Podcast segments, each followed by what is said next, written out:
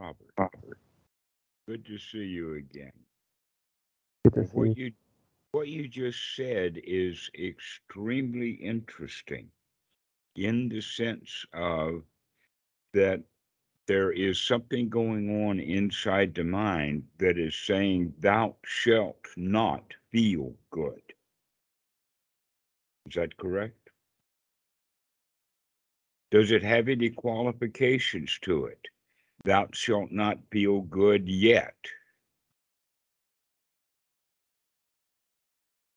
Or thou shalt not feel good because. Yes, yes. There usually is a, I think a, not usually there's a reason I think, but sometimes it doesn't feel like there's a reason. It just feels like, like I've actually done this where I've asked myself, I'll be, I'll be like, why aren't you letting me feel good? Because I'll know I should feel good, and it feels like part of me is stopping me. I'll ask Well, you know that it's okay to feel good. Here's the point about the word should that you just did. Okay. You should feel good because, in fact, the should is you should not feel good. And we've got to change that should not feel good into it's okay to feel good. Is that correct? yes, yeah, Okay. Um, when you say, I know I should feel good, that's kind of a contradiction. uh-huh. Because if you knew that you should feel good, then you would give yourself complete and easy permission to do so. So where's the resistance coming from? I, I don't know. I, it, All right. honest, Well, let me explain it to you then so that you can understand. I think you've heard this before, but a second version of it is uh, uh, revealing, let us say, if not delicious, uh, and maybe even liberating. Uh, so, um, this goes back to the uh, what Freud figured out in the 1890s is remarkably easy to put right into the teachings of the Buddha. It was like they saw the same things, but that they had uh, completely different languages and, and ways of looking at it. To the point that the way that the uh, that Freud and his students, especially Eric Berne, put these things together to where the Buddha talked about them more individually in the sense of the Vedana is the child ego state. And our attachments to rites, rules, and rituals is the Silabbata Paramasa, is the parent ego state. And then the wisdom, the ability to see things clearly and directly, is what Berne calls the adult ego state. We can also see this very clearly in neuroanatomy. Surprisingly enough, the human brain is consisted of three major parts. There is the anterior cortex, which is referred to as the reptilian brain, which we can then equate to the child ego state or our feelings. That in fact, the way that the um, uh, reptilian brain communicates is with feelings. It doesn't have language. Snakes don't talk, but they strike. and they have fear, all of that kind of stuff. And when we recognize that there is three different sections of the brain, the second section of the brain is called the temporal lobe or the mammalian brain. And this is where all of our language and concepts are stored. This is where all the would, shoulds, coulds, ought to be's, future plans, and all of that kind of stuff takes hold in in um, not in logic, but in a set of standards or a set of rules or a list of things. Okay, and this very much associates with um, the instinct called the nesting instinct. And the nesting instinct really grew strong in mammals. As mammals developed, they developed into tribes, into prides, into uh, uh, groups, uh, into flocks, that kind of thing. Uh, and that any tribe or nest uh, has to have a set of rules for people to get along, or monkeys to get along, or dogs to get along, or whatever is in that um, pride or group. Uh, and so this is where humans get their foundation of attachments to rules. In other words, we the rules state you got to go along to get along. If you break the rules, you'll become an outcast. I mean, humans have been doing that for centuries, right? Exile, throw you out of here, or throw you in jail, which is another way of throwing you out of here, or killing you, which is the ultimate throwing you out of here. And so this is where all the rules come from. It's a uh, uh, the method by which we can establish harmony when otherwise cruelty would exist. Mhm. In other words, the big ape will throw the baby ape out of the tree nest if the baby ape will not shut up. Why? Because the big ape is afraid that the panthers are going to go climbing under the nest because the uh, baby is giving him away. And so, to save all the people in that nest, all of the animals in that nest, maybe 10, 12 or something like that, they'll sacrifice that kid that won't shut his mouth.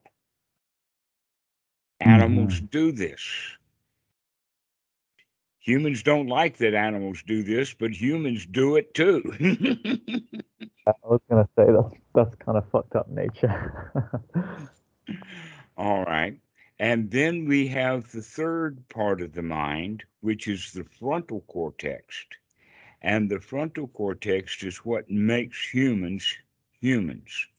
This is our reason, our logic, and our consciousness.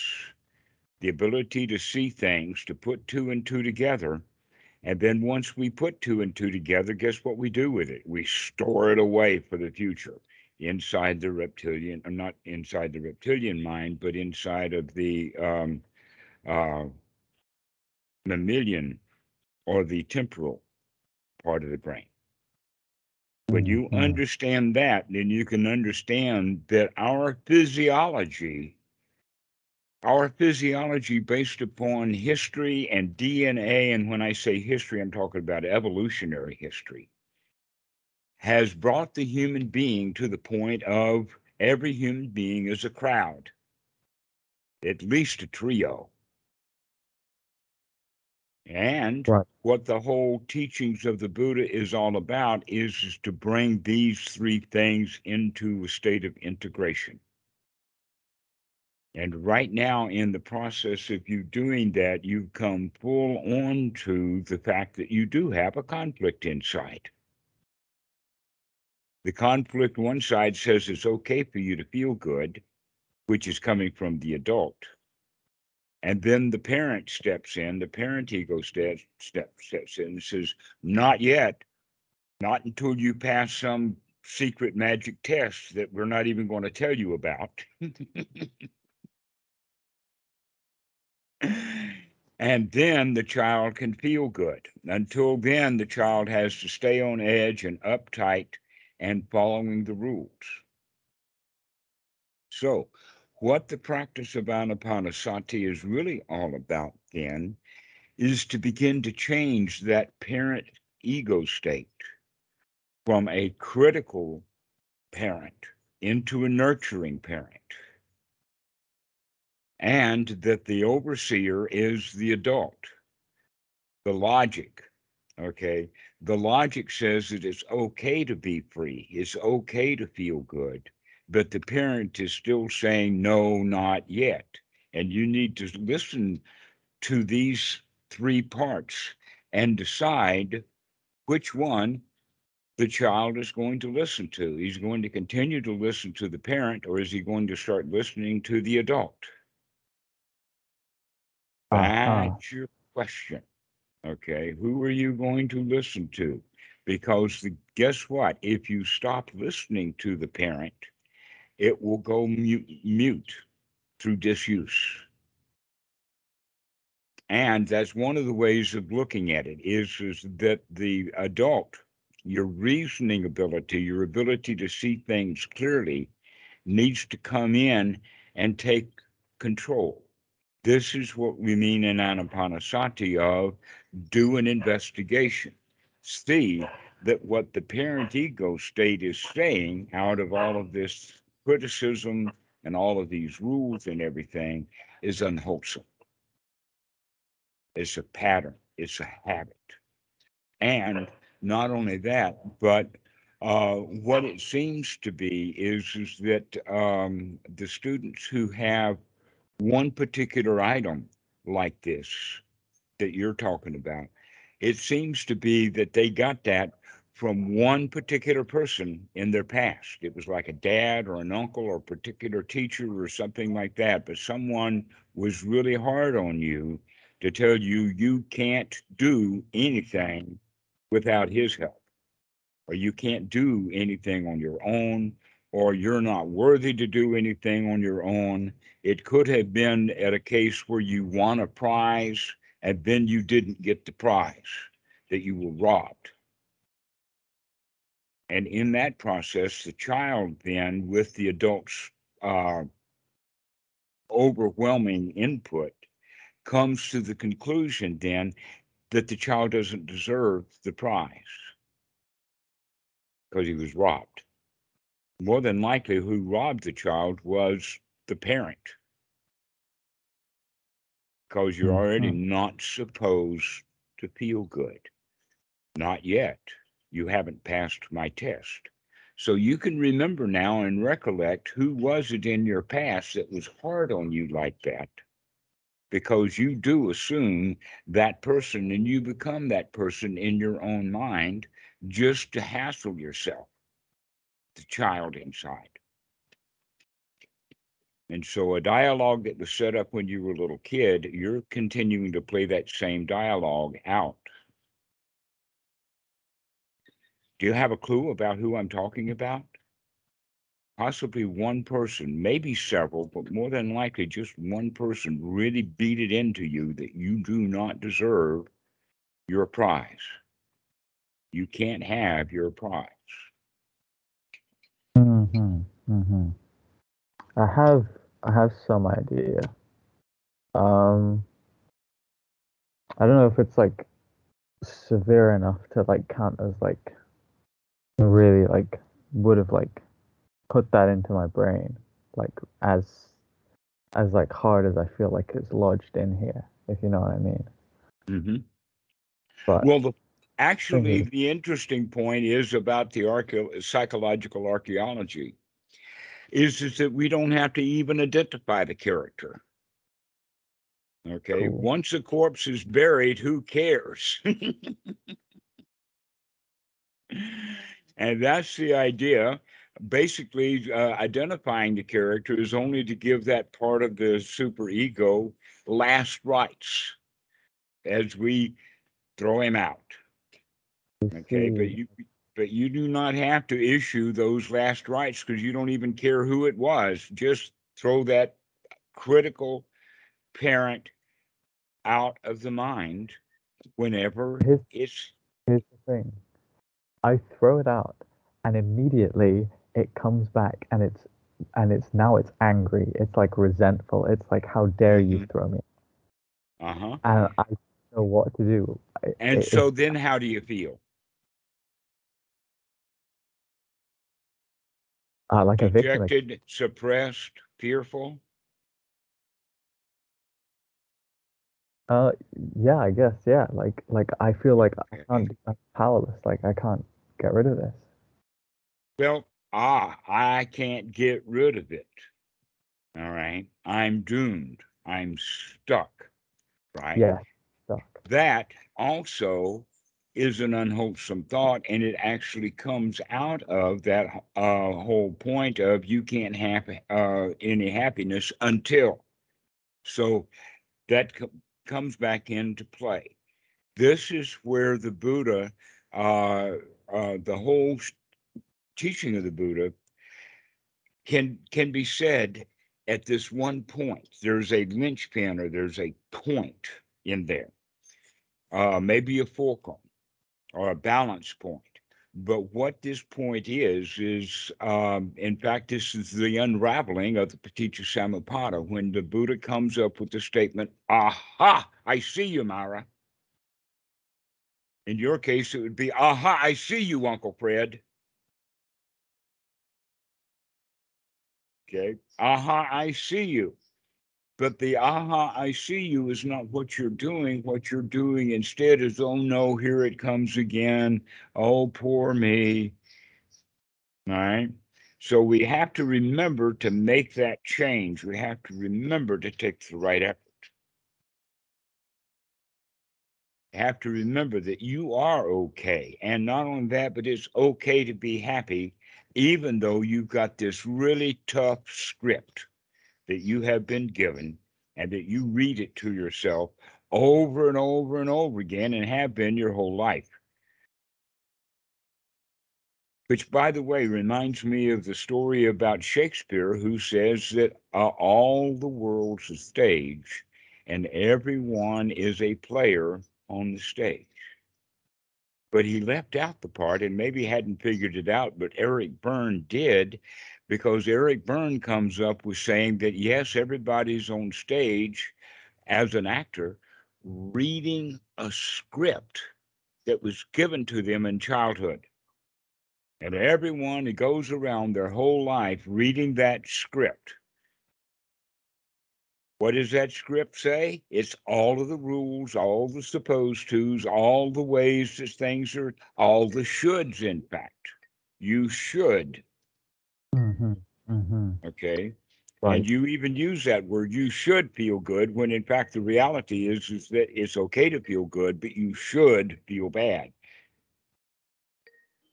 Because I already feel bad. Right. Just like yeah, And- that's just that Uh-huh. And so the question is, can you come with, aha, I see you, Mara? Can you do that? Every time that shouldness comes up, can you catch it and say, I see you? Mhm. it is okay for me to be happy anyway. Okay.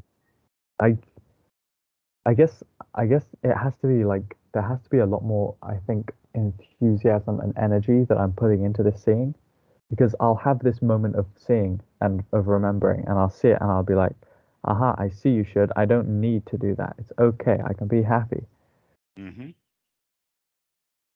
and then I'm just flat And then it comes again, and you forget this time. It says, Oh no, I chased him out this time, but he's back. I'm a loser. ah rather yeah than coming back with it, okay, I got rid of him one time, I can get rid of him again. right so even if it's I- for a split second I gotta hit it again I can get rid of him again Uh huh.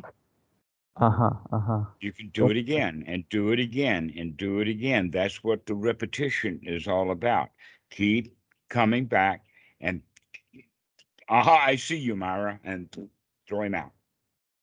almost like an irrational confidence at first Well, if you continue to do that, the confidence will grow. You see, you don't have confidence because you do it one time, and when it happens a second or third time, you say, oh no, yeah rather But than we- saying, okay, I'm going to stand on vigil because I know that that guy's coming back. And when he does, got you, I see you. but we got to kind of fake it till we make it a little bit at first like we have to like act confident even though we might not feel confident like we have to be like you know i don't feel like i can do this but i can do this and really just like like kind of make it up I have heard that statement, fake it until you make it, and it does have a tremendous amount of um uh of, of wisdom to it. But it's it's got a, a, a basic flaw. And a better way to say it is make it as best you can until you make it right. The faking it is the problem is because when you fake it, you think that you're going to lose anyway, that you're a faker, that you're, uh, but you can start instead with the confidence of, let me do the best that I can right now. I'll Wow. improve. I can do this. Okay, this is the basic change of attitude. The the the loser has the attitude of fake it till you make it. And the winner has the attitude, well, I'll make it as best I can and improve and be better next time. And I'll keep making and I'll keep making it. Yeah, it's like faking's an Because, and right, exactly. Now, here's the thing is is that you are already making it. You are already underway because now you're beginning to hear this stuff inside that you didn't even hear before. You're already making tremendous progress because now you're coming in contact with the fact that you've got an argument inside your mind. Yes. Yeah. Mhm. Congratulations. Most people don't do that. That takes a long time for people to figure out that they've got a basic argument inside their mind, an argument that was set up when they were in childhood, and they keep going back and forth and up and down and wishy washy. And I don't know, and yes, I can, and no, I can't. And, you know, the, the whole uh, show of it is based upon the fact that the standards that we set up when we were children, based upon what we were told, we were we set those standards up as a child and not being able to make up match our own standards. And so in adulthood, as you can see, you've set standards for yourself that you can't meet. That you're a failure according to the standards that you've set up. And so therefore you're not supposed to be happy because you're not making up the standards. Right? Well, Mhm. guess what? The standards are wrong. You are making it. It's just that the standard is too high. And so, what you need to do is to lower the standards. This is what we mean by the critical mind, changing the critical mind into the nurturing mind, is to lower your standards to the point that the standards meet you where you are, what you've made. So, if the standards is 10 feet off the ground and you can only get an inch off the ground, you're going to remain miserable until you bring your standards down to one inch. And now you're a winner.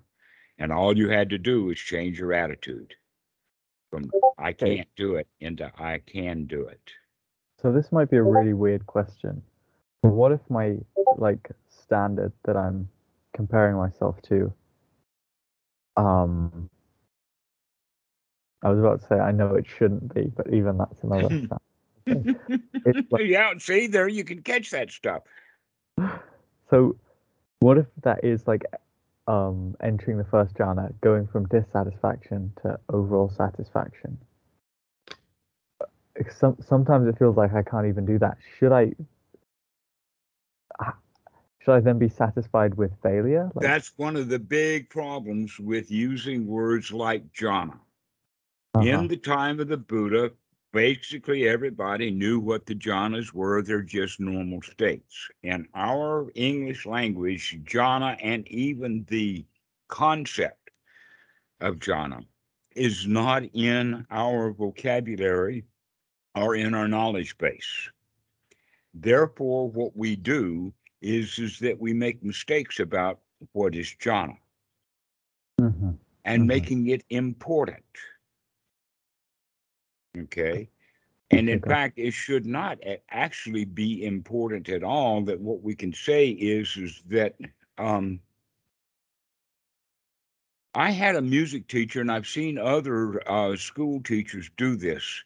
That when the child does good homework, he gets a gold star.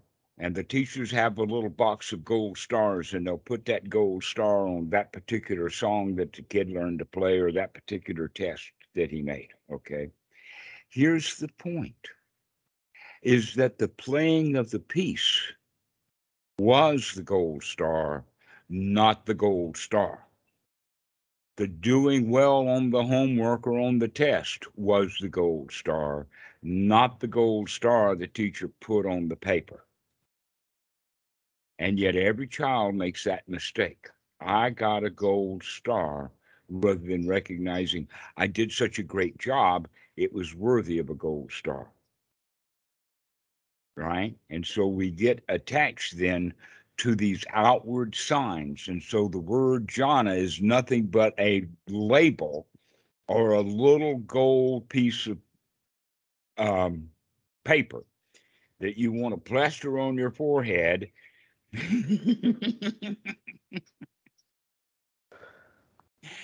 all right, and that's all out of the super ego.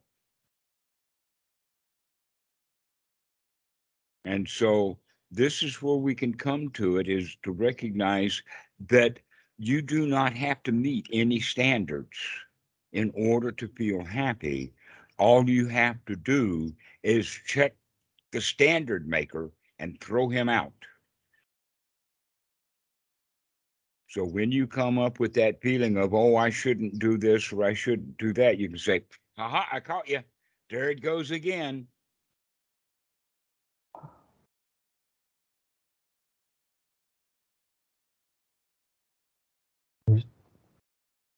I'm just trying to do this in my mind, um, because because I noticed I felt really good listening to you, and then I and then uh, you stopped talking, and I was kind of just, just coming back, and I was like, okay, I feel good, and then there was this I don't feel good, and I was like, why don't I feel good?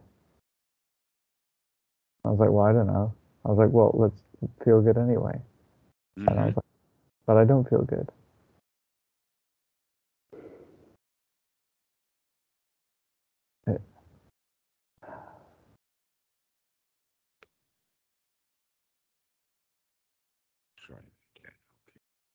Okay, I, I, I kind of, I think I kind of get what you're saying. Like calling it Dukkha versus Dukkha Nirodha.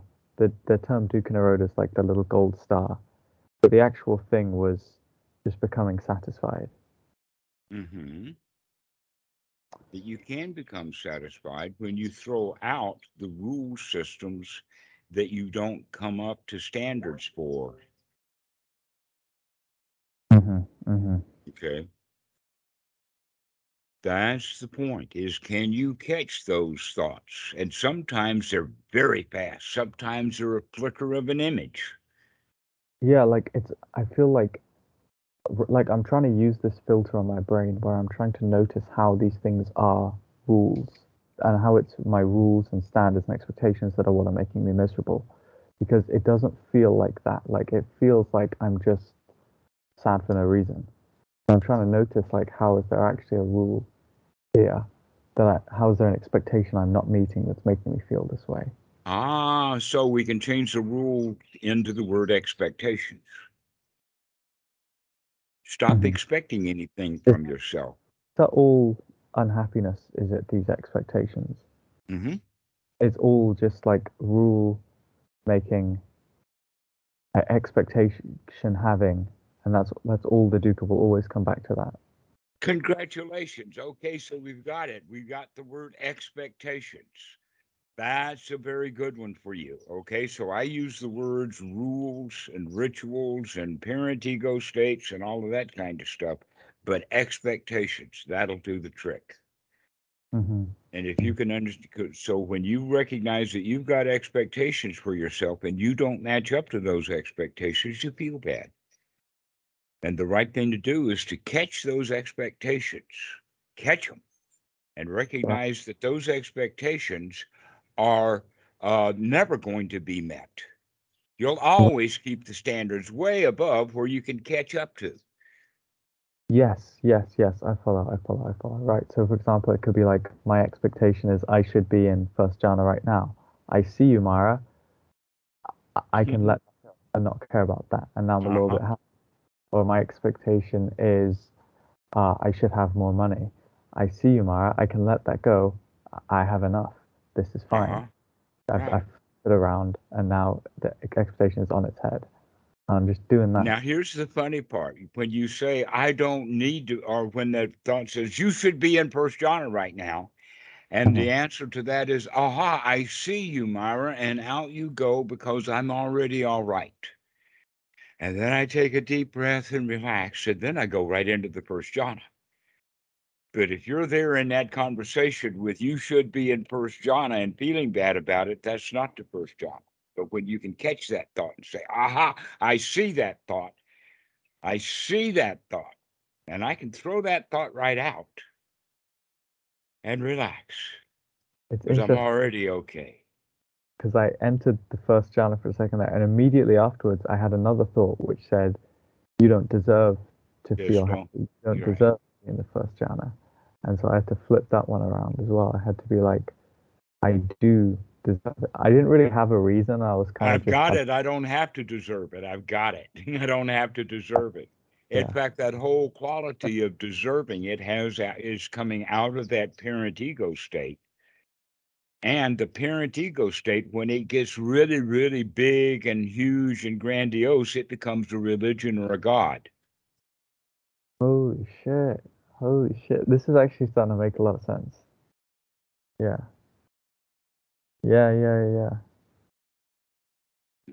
And it's the sum total of all of the wo- would, shoulds, coulds, oughtas, rules, rituals, and everything that we learned as a child. We grow up with that stuff as a set of standards that we can't match up to. And so we feel bad. Right, because that's how you control people, isn't it? That's how you control That's exactly, uh, that's how we controlled our kids. That's exactly right. Yeah. And so, in a way, Anapanasati is coming out of our socializations so that we could really be social. Mm-hmm. Mm-hmm. We can really get along and be friends with people because we don't have all of these rules and conventions that separate us. Yeah, we don't want something from them. We're just I don't want them- anything from them. Right. I don't want anything from you. I'm just enjoying the heck out of our conversation right now. I really like watching you smile and nod your head and say, Yeah, I'm getting it. thank you very much. That's awesome. I'm enjoying it too.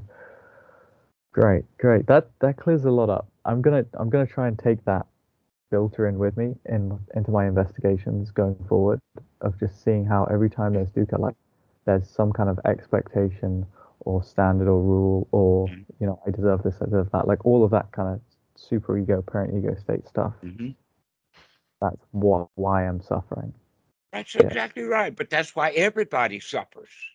This is a standard model. and it's to alleviate suffering. Like what? Do this, not that.